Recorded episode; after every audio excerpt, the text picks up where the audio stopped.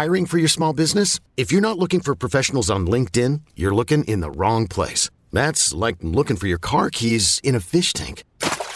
LinkedIn helps you hire professionals you can't find anywhere else, even those who aren't actively searching for a new job but might be open to the perfect role. In a given month, over 70% of LinkedIn users don't even visit other leading job sites. So start looking in the right place. With LinkedIn, you can hire professionals like a professional. Post your free job on linkedin.com slash recommend today.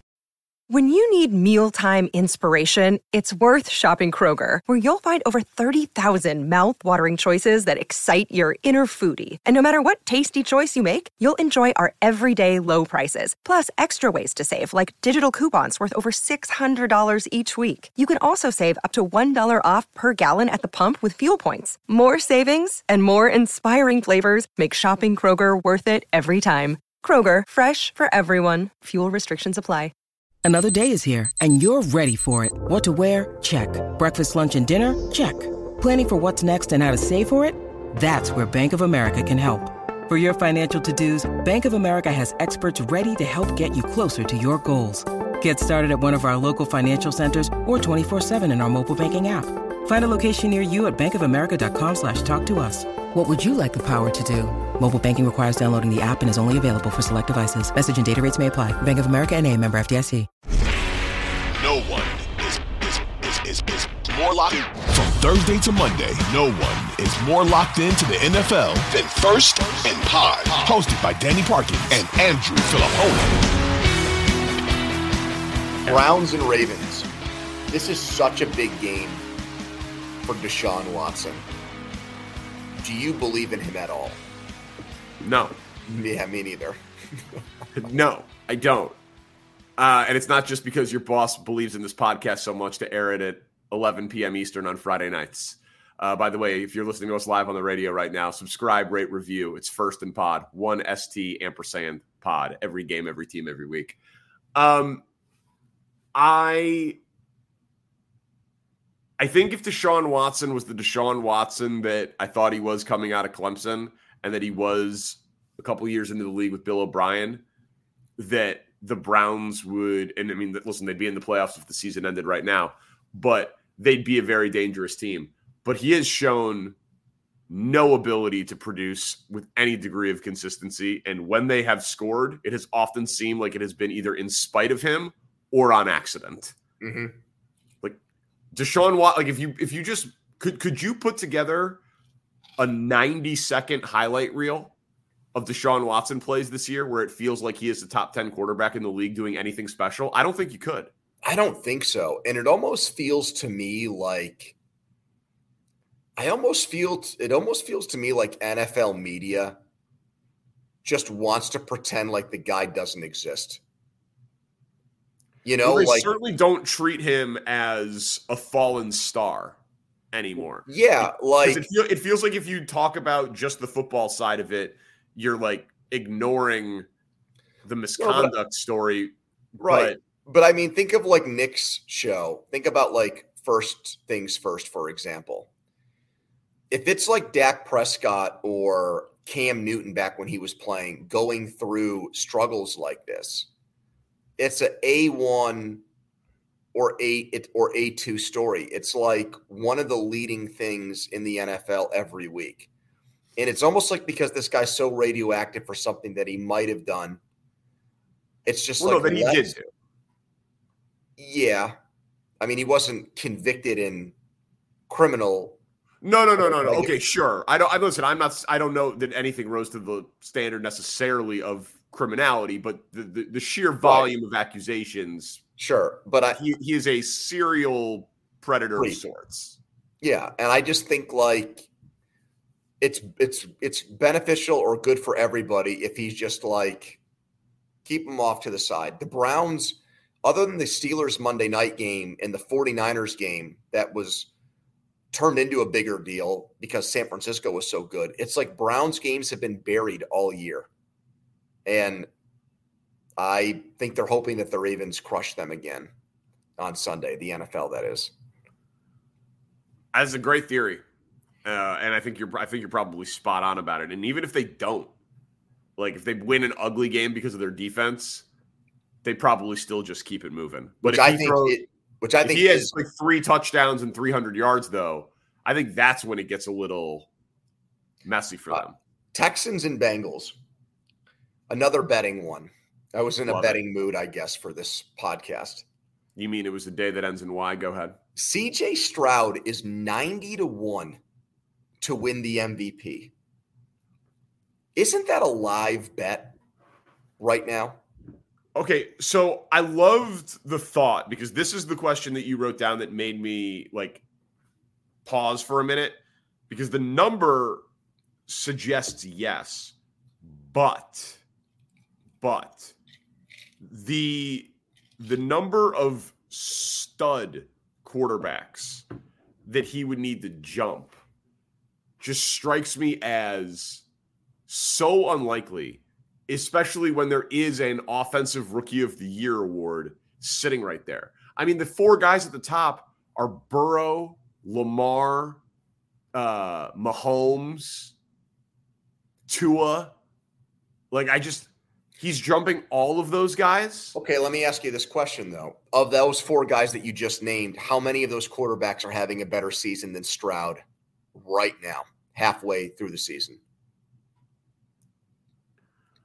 How many? Mahomes. No, I don't think so. I think Lamar is, and that's it. You think Mahomes has had a better season? Stroud's I- 14 touchdowns to one pick, dude. That's pretty ridiculous. Come on, man. And look who he's throwing the ball to. He doesn't have Travis Kelce. He's got Nico Collins and no run game. And they've had backup offensive linemen the entire year. What are we talking about? Like, Well, so what numbers would he need to finish with to actually win this thing? if the Texans make the playoffs and he throws for 30 touchdown passes or thereabouts, I think he's not enough. what? 30 touchdown passes. I mean, Lamar did it with 36. Yeah. Uh, Hurts was what 22 passing, 13 rushing. So yeah, so I 35 maybe, which I guess is in play. Come on, man. They could win this game with Tee Higgins out on Sunday. I mean, that 90 to 1 could go to, you want to talk about the Bills odds dropping? They win this game, that 90 to 1 is going to be about 30 to 1 Monday morning. So you think it should be? So you think the actual odds right now should be? He should be the second favorite for him, like because like Burrow to me has displayed his No, value. because I think there's regression potential there because he's a rookie, but I think he should be much better than 90 to 1. right, but like, okay, but like Burrow was not healthy, then he becomes healthy, and they look like a, a dominant team again. So like, is it going to be a statistical thing for him, or if they rattle off and win 12 games, but they were shaky at the beginning, people be like, oh, look at what Burrow did. Yeah, And I don't then- think that would be enough for him to win the MVP necessarily. I would look at what Stroud did as more impressive. I don't know. I don't know. I think there's just another award sitting right there for him. But I mean, you've convinced me to. You, I'll probably have a ninety to one bet. It's a fun bet to get on board with, isn't it? It is a fun bet. it is a fun. It is a fun bet. And just again, think about what he looks like compared to the guy we watched tonight in Bryce Young. It's just. It's. I. I just could not imagine. All right, ask me the next one. All right, I'm on it. Hold on a second. I got to pull it up. Uh, Packers and Steelers. Oh, this is your game. Is George Pickens the newest, latest, greatest Steelers problem wide receiver? It sure feels like it. And we kind of addressed it on the last podcast because it was immediately after uh, the Steelers Titans Thursday night game. But then things got worse with uh, Instagram posts said free me, deleted all Steelers, uh, follows Steelers account, Steelers teammates, did that whole deal. Um, you know, Tomlin did his whole thing where he got up there and tried to downplay the whole thing. But look, what do wide receivers want? They want numbers and they want their money. And this guy's a second round pick in his second year. So he hasn't made money yet. And he doesn't have numbers. So you're damn right he's pissed off. And I don't really see it changing dramatically just based on how the offense is set up. Uh, right now, I would say that he's probably 50 50 to demand a trade when the season ends. That's kind of how I look at it. Has anyone pointed out that if he just gets his foot down, he has a touchdown in the last game? Yes. Yeah. Not really a great day to say free me when a high school wide receiver probably could have made the play that he didn't make in that game.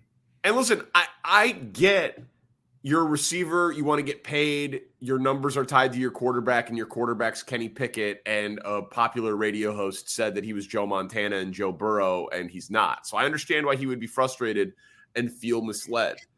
Um, and I thought it was insane that the Bears passed on Pickens for Brisker. So every time he makes a bad headline, I get filled in my mentions with people saying, Oh, where are you at on George Pickens now? So I want to ask you if George Pickens was on the Chiefs or the Bengals, oh.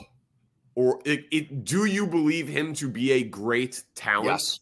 Yeah, I think he's a great talent. I mean, I still think he'd be, I think he'd have to manage the personality.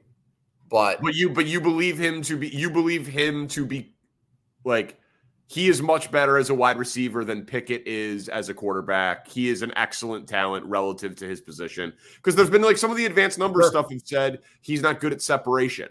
He's good at catch radius. He's good at. Well, they said the same catches. things about DeAndre Hopkins. He's been okay, right? So, that, I mean, so that, that, but that's what I'm asking. Like that's that's what you think he is. You yeah. think he is? I mean, a, go back and watch the slant that he took 70 plus yards against the Browns. I saw that Monday night game. I think he can get separation. Okay. okay. I think it's more about the way he's been utilized here. All right, Saints, I, I and, Saints and Vikings. Is Kevin O'Connell a top 10 coach? He's right there, man. I know, dude. I think he's actually very underrated. And here's one of the things I'll say to defend that.